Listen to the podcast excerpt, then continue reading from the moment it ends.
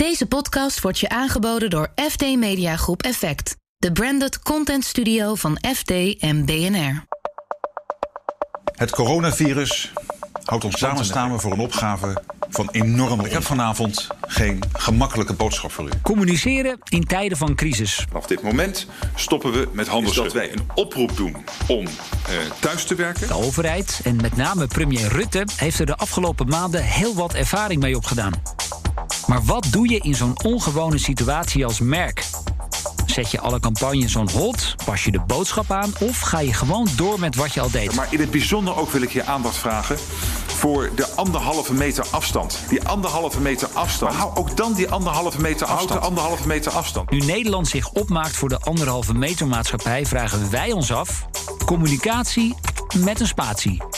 Hoe ziet dat er in de praktijk nou uit? In deze tweedelige reeks praat ik, John van Schagen, met 10 marketeers van 10 bekende merken.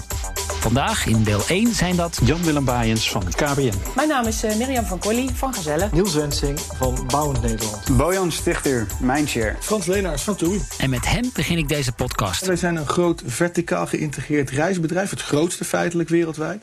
Uh, dus we hebben 150 vliegtuigen, 400 hotels zelf, 18 cruiseschepen. Dus we zijn best groot. Uh, in Nederland hebben we 140 winkels. We doen 50% via internet. Uh, dan nog een deel via contactcenter en, uh, en via, de, via de app.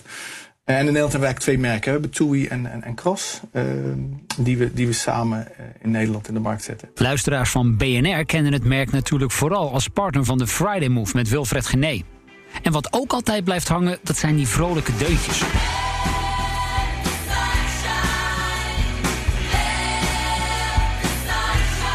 TUI geeft zo'n 2% van hun omzet uit aan marketing. Vergeleken met sommige andere bedrijven misschien wat weinig.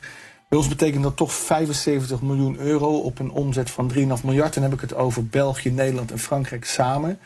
Uh, en wij zitten natuurlijk in een business met relatief lage marges. Dus voor ons is 2% marketing best veel. Als halverwege maart de coronacrisis ook in Nederland in alle hevigheid uitbarst, hakt dat er bij TUI onmiddellijk in. En stevig ook. Ja, op dat moment hebben wij eigenlijk alles zeg maar, in marketingland binnen TUI uh, on hold gezet. Ja, best logisch. Op vakantie gaan, dat zat er nu eenmaal even niet meer in.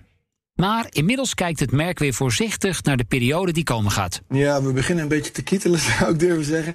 Ja, zowel zeg maar online hè, met, met, met search advertising. Uh, we hebben toevallig vandaag uh, inderdaad een, een campagne gelanceerd, ook in, in Nederland voor dichtbij. Hè. We zijn dus Normaal gesproken zijn we niet zo gekend voor dichtbijvakanties, maar we hebben ons aanbod flink vergroot. Ook een partnership opgezet daar met Droomparken. We zijn nog met een paar andere partners ook bezig. Uh, om snel ons aanbod te vergroten. En daar zijn we dus hard mee bezig nu, zowel online. We hebben nu ook een campagne, die gaat de kranten in, die gaat online. Uh, die gaan we ook later nog, uh, nog een beetje op tv ondersteunen. Maar dat is, dat is wel beperkt wat we daaraan uitgeven, eerlijk gezegd. En dan vervolgens hopen we natuurlijk, en de berichten die we steeds binnen gedruppeld krijgen, worden steeds beter. Hopen natuurlijk dat bestemmingen straks open gaan. Hè. We horen vandaag over Griekenland bijvoorbeeld. Dat we dus uh, inderdaad weer kunnen gaan vliegen en dan vliegvakanties of ticket-only uh, vluchten kunnen gaan, uh, kunnen gaan aanbieden. Een deel van de boodschap die TUI nu de wereld in slingert, gaat over veilig op vakantie gaan. Een onderwerp dat met de coronacrisis actueler is dan ooit. We hebben inmiddels bijvoorbeeld tien van onze winkels zijn nu weer open in Nederland op afspraak met allerlei aanpassingen die daarbij horen. Um, we zijn bezig met um, de airline. Nou, hoe gaan we zo meteen weer opstarten met onze vluchten? Wat betekent dat dan op de airport en aan boord? Vervolgens in onze hotels, daar hebben we inmiddels een tien stappenplan ook geïntroduceerd voor in onze eigen hotels. Alle aanpassingen die we daar doen, dus geen buffetten meer, meer afstand, tafels verder uit elkaar, hotels minder vol. Uh, nou, ook in onze experiences, hè, dus de excursies, terwijl je op vakantie bent, maken we daar een aanpassing. Dus we zijn eigenlijk voor alle onderdelen van onze klantreizen, van onze customer journey, aanpassingen aan het maken. En die gaan we uiteraard communiceren met in dit geval de Nederlandse klant. Om te vertellen hoe, hoe TUI omgaat uh, met, uh, ja, met, met, met, met de aanpassingen. En wat dat betekent voor onze klanten. En waar het natuurlijk vooral om gaat, is dat we hen willen laten zien dat ze nog steeds een hele mooie, goede vakantie kunnen hebben. Want dat is natuurlijk waar het om draait. We zijn een concept aan het ontwikkelen hoe we daarover gaan praten. Dus in de verschillende kanalen. Ehm, dus het gaat vooral om inderdaad de, de, de mediakanalen. Maar ook zeg maar de klantgroepen. Hè, want we hebben dan onze eigen klanten. Uh, hè, die we via CRM natuurlijk bereiken. We hebben een, een, een, heleboel klanten die, ons, die onze app gebruiken.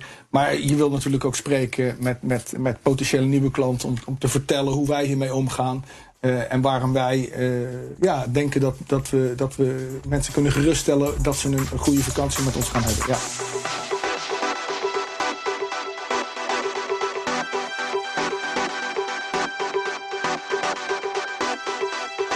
Ik, ik merk ook dat zeg maar social en PR en marketingcommunicatie en CRM nog veel nauwer luisteren dan normaal. Normaal dan zit je toch in een soort van cadans waarin je je, je, je, je processen hebt en je communicaties. Bijvoorbeeld voor CRM hebben we een countdown mechanisme en dan een aantal weken voordat je op vakantie gaat, dan gaan we bepaalde zaken met je delen of aanbieden en dat soort dingen. Dat hebben we volledig stopgezet. Dat doen we nu à la carte. En we kijken dus week per week, oké, waar hebben nu onze klanten of onze, hè, onze klanten behoefte aan? Wat is de informatiebehoefte? En daar passen we onze, onze communicatie op aan. Dus je bent veel nauwer bezig, zeg maar. Je, je, speelt veel dichter op de bal dan je normaal doet in een normale situatie. En hoe zit dat met die tone of voice, dat fijne gevoel? Die proberen we vast te houden. Dus we hebben eigenlijk aan het begin van de crisis hebben we gezegd... keep dreaming, hè. je kunt nu niet weg, hè, maar, maar blijf alsjeblieft dromen. Toen hebben we ook de, de Holiday at Home Challenge geïntroduceerd. Hè, waar we dus eigenlijk mensen hebben gevraagd... neem een van je mooiste vakantieherinneringen... of een van je mooiste vakantiebeelden feitelijk... en, en, en sceneer dat na thuis. Hè, dus, dus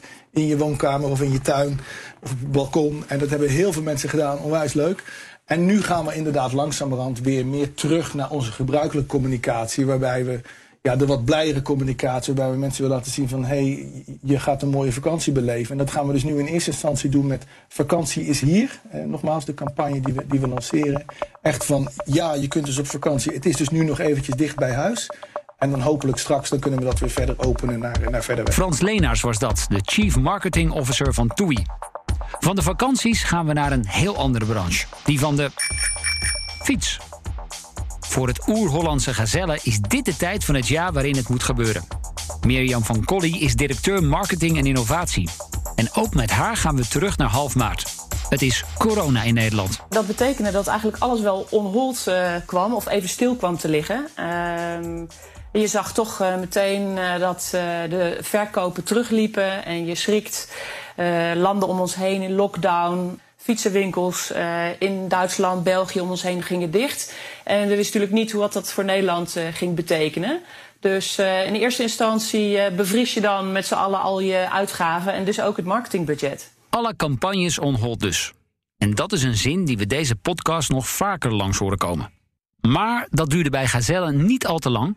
Want het merk zag een kans om haar product op een andere manier toch bij die eindklant te krijgen. Uh, hebben we uh, een plan bedacht om uh, versneld de service aan huis te gaan leveren samen met ons dealernetwerk. En nou, dan praat je nog over 800 winkels door het hele land om die consument zoveel mogelijk uh, te helpen uh, de fiets te kopen zonder dat, zonder dat ze daarvoor naar de winkel zouden moeten. Uiteindelijk uh, zijn in, in, Nederland de winkels wel open gebleven, maar hebben we wel degene die dat niet durfden en toch liever de fiets online kopen, toch de service kunnen bieden om die fiets dan keurig afgesteld bij hen thuis te kunnen leveren.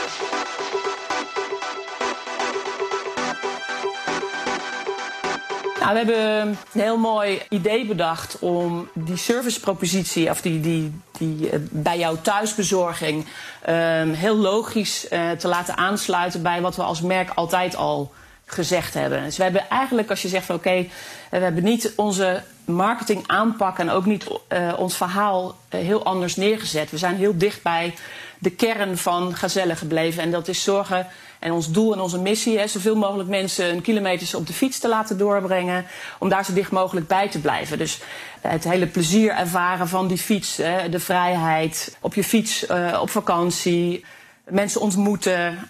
Dat hebben we in, in de boodschappen en in de video ja, heel mooi kunnen, kunnen laten zien. Uh, en daarbij de angst weggenomen van oké, hoe koop ik dan die fiets? Uh, nou, dat kan online, maar wel door je vertrouwde gezellendealer thuis bezorgd. Dus dat hebben we ook samen met ons dealernetwerk Ehm, eh, dus uiteindelijk dan ook hen voorzien van allerlei middelen uh, online om daarop in te haken. Maar ook borden uh, achter het raam als mensen langs hun fietsenwinkel wandelden. groot in de krant. Hè, dus we hebben massamediaal krant, radio, tv gekozen. We zijn bij jou als je verder wilt. Ook nu alles even stilstaat. Daarom bezorgen we, samen met de Gazellenwinkel bij jou in de buurt... je nieuwe Gazelle gratis bij jou thuis. Uh, laten zien dat uh, Gazelle als fietsmerk leider is... en die, die fietsrevolutie eigenlijk weer stevig aanwakkert. Hè, want fietsen is zeker nu in deze tijd het vervoermiddel... beter dan de bus, openbaar vervoer... waar je even zo voorlopig maar beter niet gebruik van kunt maken ideale vervoer om uh, uh, er nog steeds op uit te trekken, maar ook naar je werk uh, te gaan. Expliciet inspelen op het gevoel van veel Nederlanders. Daar zijn de marketeers van Gezellen heel bewust van weggebleven. Nee, nee ook niet om de, te veel het sentiment van oh jee, we, we misbruiken een, een, een bepaald uh, ja, emotie bij mensen van angst om, om, om daar je verkoop mee te stimuleren. Wij, we, we willen altijd het positieve benadrukken van het merk. En uh, uh, die fiets heeft altijd, uh, in alle tijden, hè, daarom is hij ook nog steeds en zal hij er ook al 50 jaar nog zijn. Je moet met je ma maatschappelijke ontwikkelingen zoals elektrificatie, et cetera, mee ontwikkelen. En ook de kans aangrijpen om ja, die rol te vergroten. Maar om nou daarmee ineens je een ander verhaal te, op te hangen, dat hebben wij niet gewild. Nee. Voor zover Mirjam van Collie. Voor zover Gazelle. Zometeen hoor je de marketingtips in crisistijd van Bojan Stichter van Mindshare. Dus dat je niet iets probeert te doen wat uh, nou, eigenlijk veel te veel ver van het merk af, uh, afstaat. En daardoor ook totaal niet authentiek uh, is. En de manier waarop KPN haar campagnes heeft aangepast. De, het vergadernummer wilden wij heel graag voor iedereen beschikbaar maken. Dus dat, dat was een, in een crisisachtige sfeer werden er heel snel initiatieven gestart. Maar eerst het verhaal van Bouwend Nederland. Je hoort Niels Wensing. Hij is communicatiemanager bij de branchevereniging. En ook met hem gaan we terug naar half maart. Voor ons kwam het, uh, ja, net als voor iedereen denk ik trouwens... maar voor ons kwam het echt op een ongelukkig moment. Want wij hadden twee grote uh, evenementen gepland staan dit voorjaar. Dat was op 15 juni een congres, Nu bouwen morgen.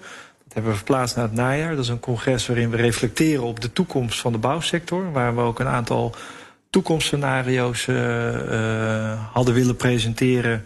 Uh, die zeg maar als discussiestuk en als aanjager voor uh, de toekomst, uh, of de discussie over de toekomst in de sector zouden fungeren.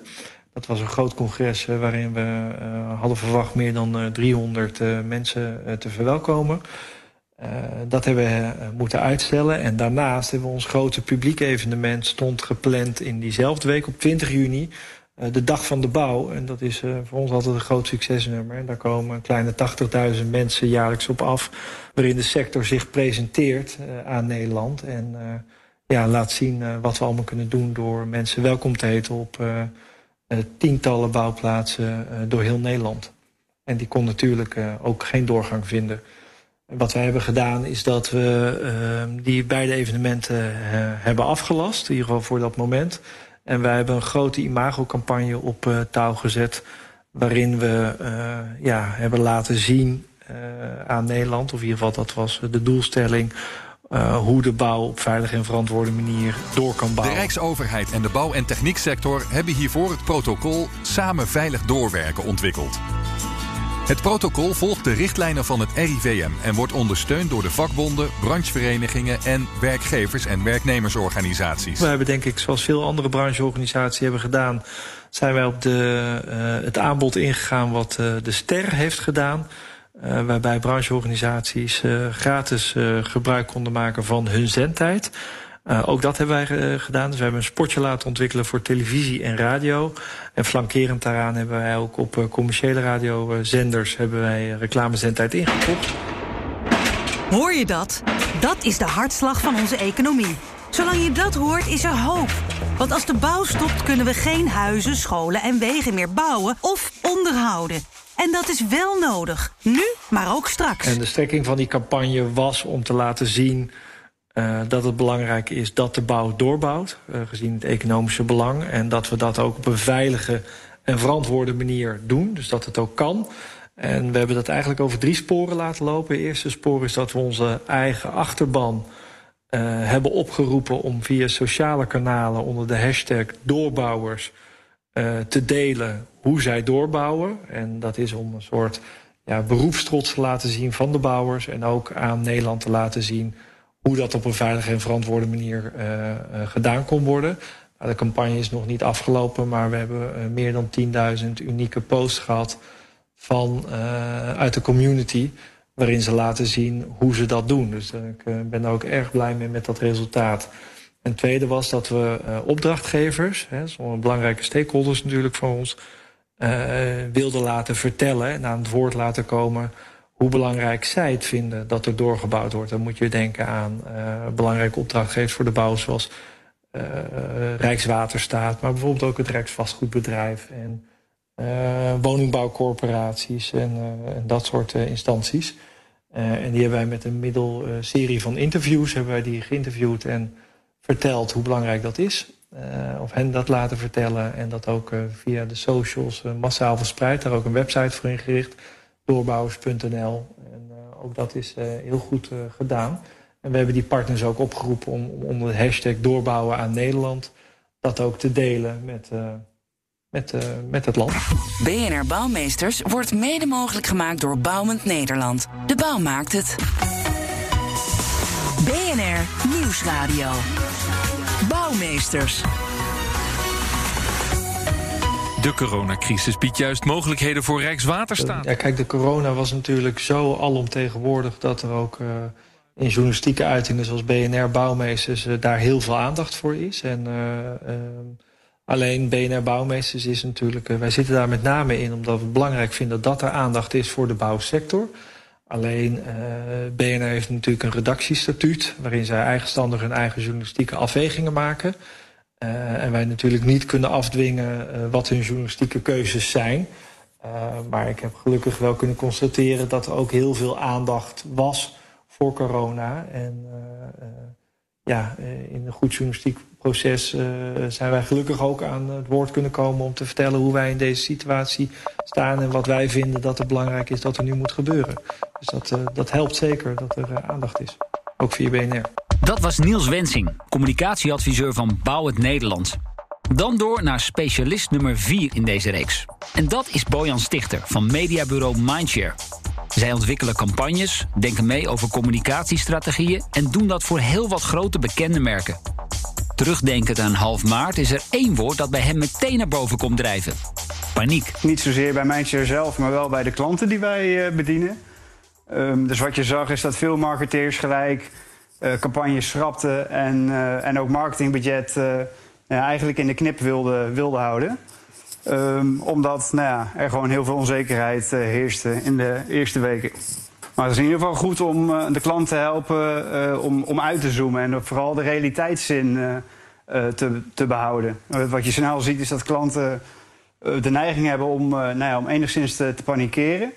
En nou, iets te rigoureus beslissingen te, te nemen, terwijl dat in, in, veel gevallen niet noodzakelijk is. En uiteraard, als jij uh, 90% van je omzet ziet, ziet verdampen op, op, korte termijn, is het logisch dat je nou ja, sommige bestedingen niet, niet doet.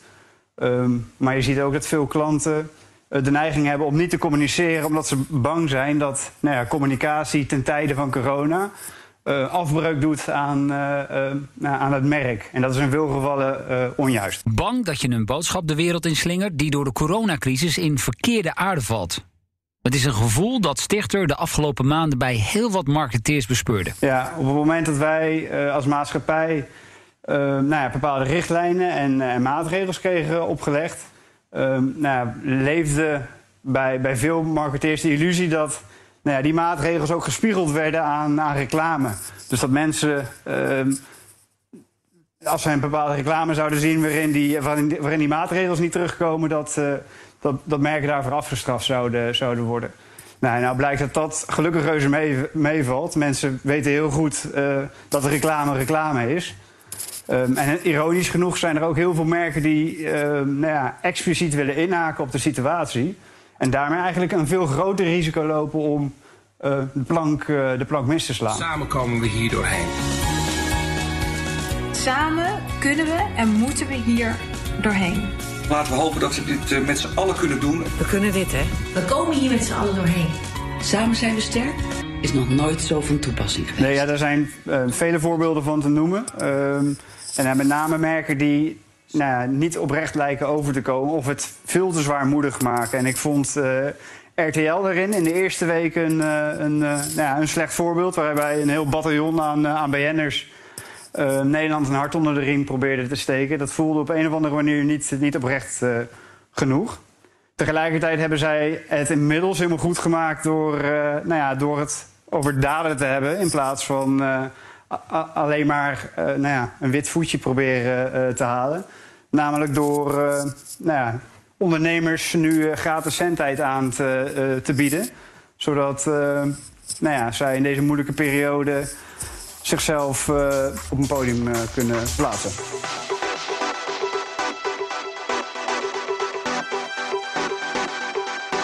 En dat is het ding, het moet geen truc zijn. Uh, ik merk in deze tijd, als je expliciet uh, naar corona wil verwijzen... dan moet je ook zorgen dat je naast erover communiceert... ook gelijk, ook gelijk meerwaarde biedt voor, voor je doelgroep. en er niet alleen over praten. En daarnaast, wat je, wat je heel veel ziet, is dat... Um, we moeten beseffen dat we als maatschappij bepaalde fases doorgaan. Dus het begon met, met angst, Vervolgens kwam er. Nou, het begon eigenlijk met ontkenning, toen kwam de angst. En vervolgens kom je in een periode dat er eigenlijk ook wat weerstand uh, ontstaat. Nou ja, je begrijpt dat dat supergevoelig is ook van wat betreft nou, wat je communiceert naar je, naar je doelgroep toe. En daar zijn, daar zijn voorbeelden van dat zeg maar, ja, op het moment dat men in angst leefde en dat we nou, eigenlijk iedereen een hart onder de riem wilde steken. En op dat moment worden de reclames gemaakt. En vervolgens worden die uitgezonden op het moment dat eigenlijk het grote deel van Nederland uh, nou, een beetje klaar is met dat soort zwaarmoedige boodschappen. En gewoon het leven wil oppakken zoals het eh, voor corona was. Ja, Stichter zegt hier twee interessante dingen. Op de eerste plaats dat je snel moet handelen en de boodschap net zo snel moet durven aanpassen. Anders loop je het risico alsnog de plank mis te slaan. En twee, bedenk ook in deze ongewone tijden, een boodschap die bij jou als merk past. Zodat het niet alleen bij woord blijft.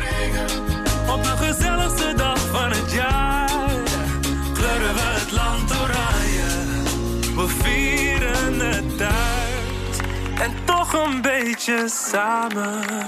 Uh, Nederlandse Loterij en dan uh, Staatsloterij in het bijzonder. Uh, nou, die hebben ieder jaar de Koningsdagtrekking.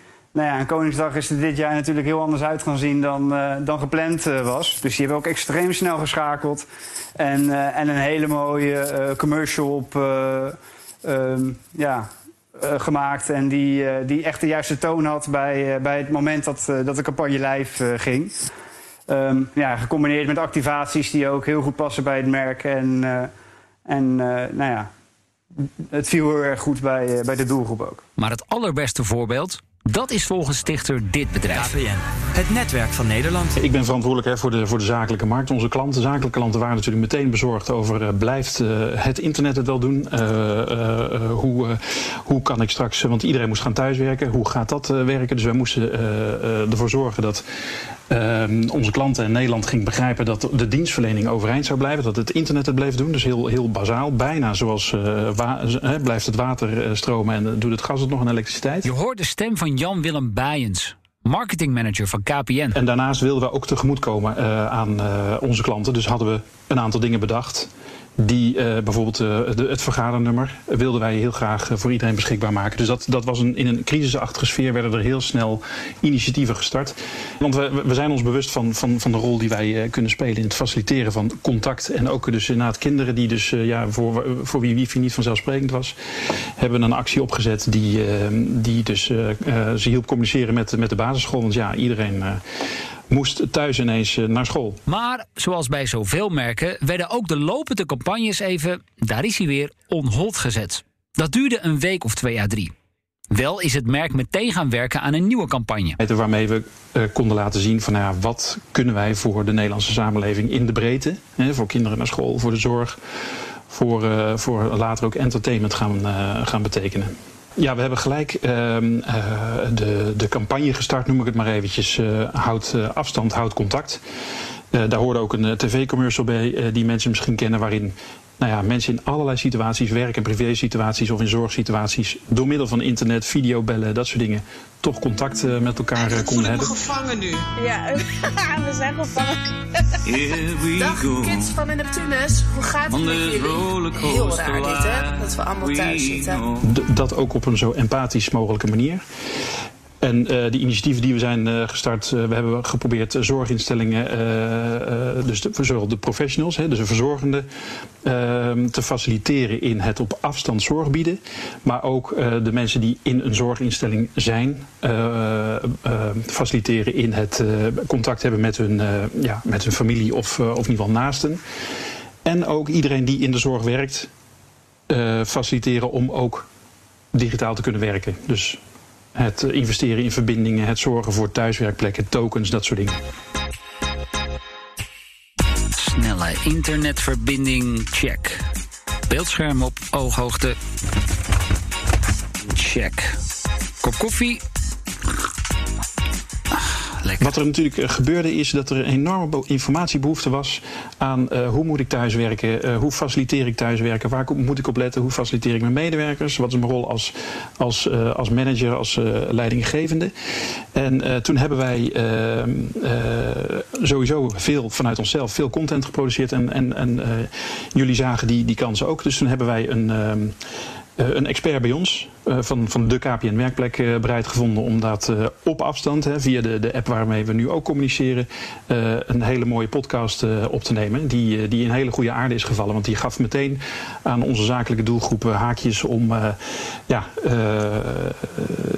ja, uit te vogelen hoe dat, hoe dat thuiswerken nou eigenlijk in zijn werk gaat. En daar waar we het hebben over, en dat is een, dan noem ik even een huzarenstukje als, als je me toestaat, evenementen, klantevenementen. Uh, die gaan we op een hele andere manier nu vormgeven. We hebben dat al gedaan met de, de Digital Dutch Goes Digital. Dat is een groot jaarlijks klantenevenement. Zouden wij voor de vijfde keer doen. Daar komen dan 2000 uh, zakelijke klanten op af. Daar hebben we meteen een online uitzending van gemaakt. Sensoren per vierkante kilometer. Samen strijden tegen cybercriminelen. En in die verbonden wereld, met dat snelle netwerk daaronder... zie je dat we eigenlijk samen dat netwerk van Nederland zijn.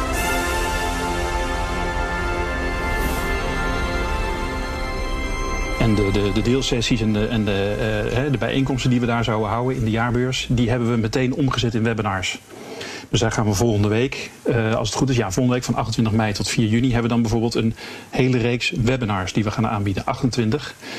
Uh, en dat gaan we dan weer later in het jaar opvolgen met als we weer bij elkaar over de vloer mogen komen. Met, met de maatregelen die dan gelden in kleine bijeenkomsten bij ons in de, in de vestiging in Zoetermeer. En dat is iets wat in, in no time en in, in hoog tempo is, uh, is opgezet. En waarvan we merken dat de behoefte van en de waardering van onze klanten ook uh, heel groot is. Afhankelijk van wat je natuurlijk als dienst aanbiedt, uh, probeer toch een optimistische toon aan te, aan te slaan. empathisch en optimistisch, want er zijn eigenlijk ook heel veel dingen onder hoge druk. Zijn er nieuwe mogelijkheden ontstaan. Um, uh, in die zakelijke markt. Mensen zien nieuwe uh, business cases, zien hun de manier van, van zaken doen uh, is veranderd. En ik denk dat dat die snaar raken, dus een optimistische toon, dat dat een van de belangrijkste dingen is om in je, in je marketing mee te nemen. Wij uh, hanteren nu richting onze zakelijke markt de, het motto van nou samen kunnen we elke nieuwe uitdaging aan. Ja, dat, dat zegt het eigenlijk. En volgens mij kun je, dat, uh, kun je zoiets ook in andere sectoren gebruiken. Uh, dat je je opstelt als partner, omdat je dus samen deze crisis hebt doorgemaakt. Heb je samen ook ontiegelijk veel geleerd over um, ja, bijvoorbeeld digitalisering, maar ook over een andere manier van, uh, van zaken doen. Crisis of geen crisis, wat belangrijk blijft is een optimistische toon. Zoals Jan-Willem Bijens van KPN zojuist vertelde. En daarmee zijn we aan het einde gekomen van deze podcast. Je hoorde vijf marketeers van vijf bekende merken. Met alles bij elkaar opgeteld, een hele rij tips. Ik, ik merk ook dat zeg maar social en PR en marketingcommunicatie en CRM nog veel nauwer luisteren dan normaal. We hebben niet onze marketing aanpak en ook niet uh, ons verhaal uh, heel anders neergezet. We zijn heel dicht bij de kern van Gazelle gebleven. Het eerste spoor is dat we onze eigen achterban hebben opgeroepen om via sociale kanalen onder de hashtag doorbouwers uh, te delen hoe zij doorbouwen. Maar je ziet ook dat veel klanten de neiging hebben om niet te communiceren, omdat ze bang zijn dat nou ja, communicatie ten tijde van corona uh, afbreuk doet aan, uh, uh, aan het merk. En dat is in veel gevallen onjuist. We, we, willen altijd het positieve benadrukken van het merk. Je, je, speelt veel dichter op de bal dan je normaal doet in een normale situatie. Want er zijn eigenlijk ook heel veel dingen onder hoge druk. Zijn er nieuwe mogelijkheden ontstaan? Snel handelen, dicht bij je merk blijven en vooral wel blijven communiceren dus. Dit was Communicatie met een spatie. In de volgende aflevering hoor je de lessen van andere marketeers. Leuk dat je aanhaakte. Dag.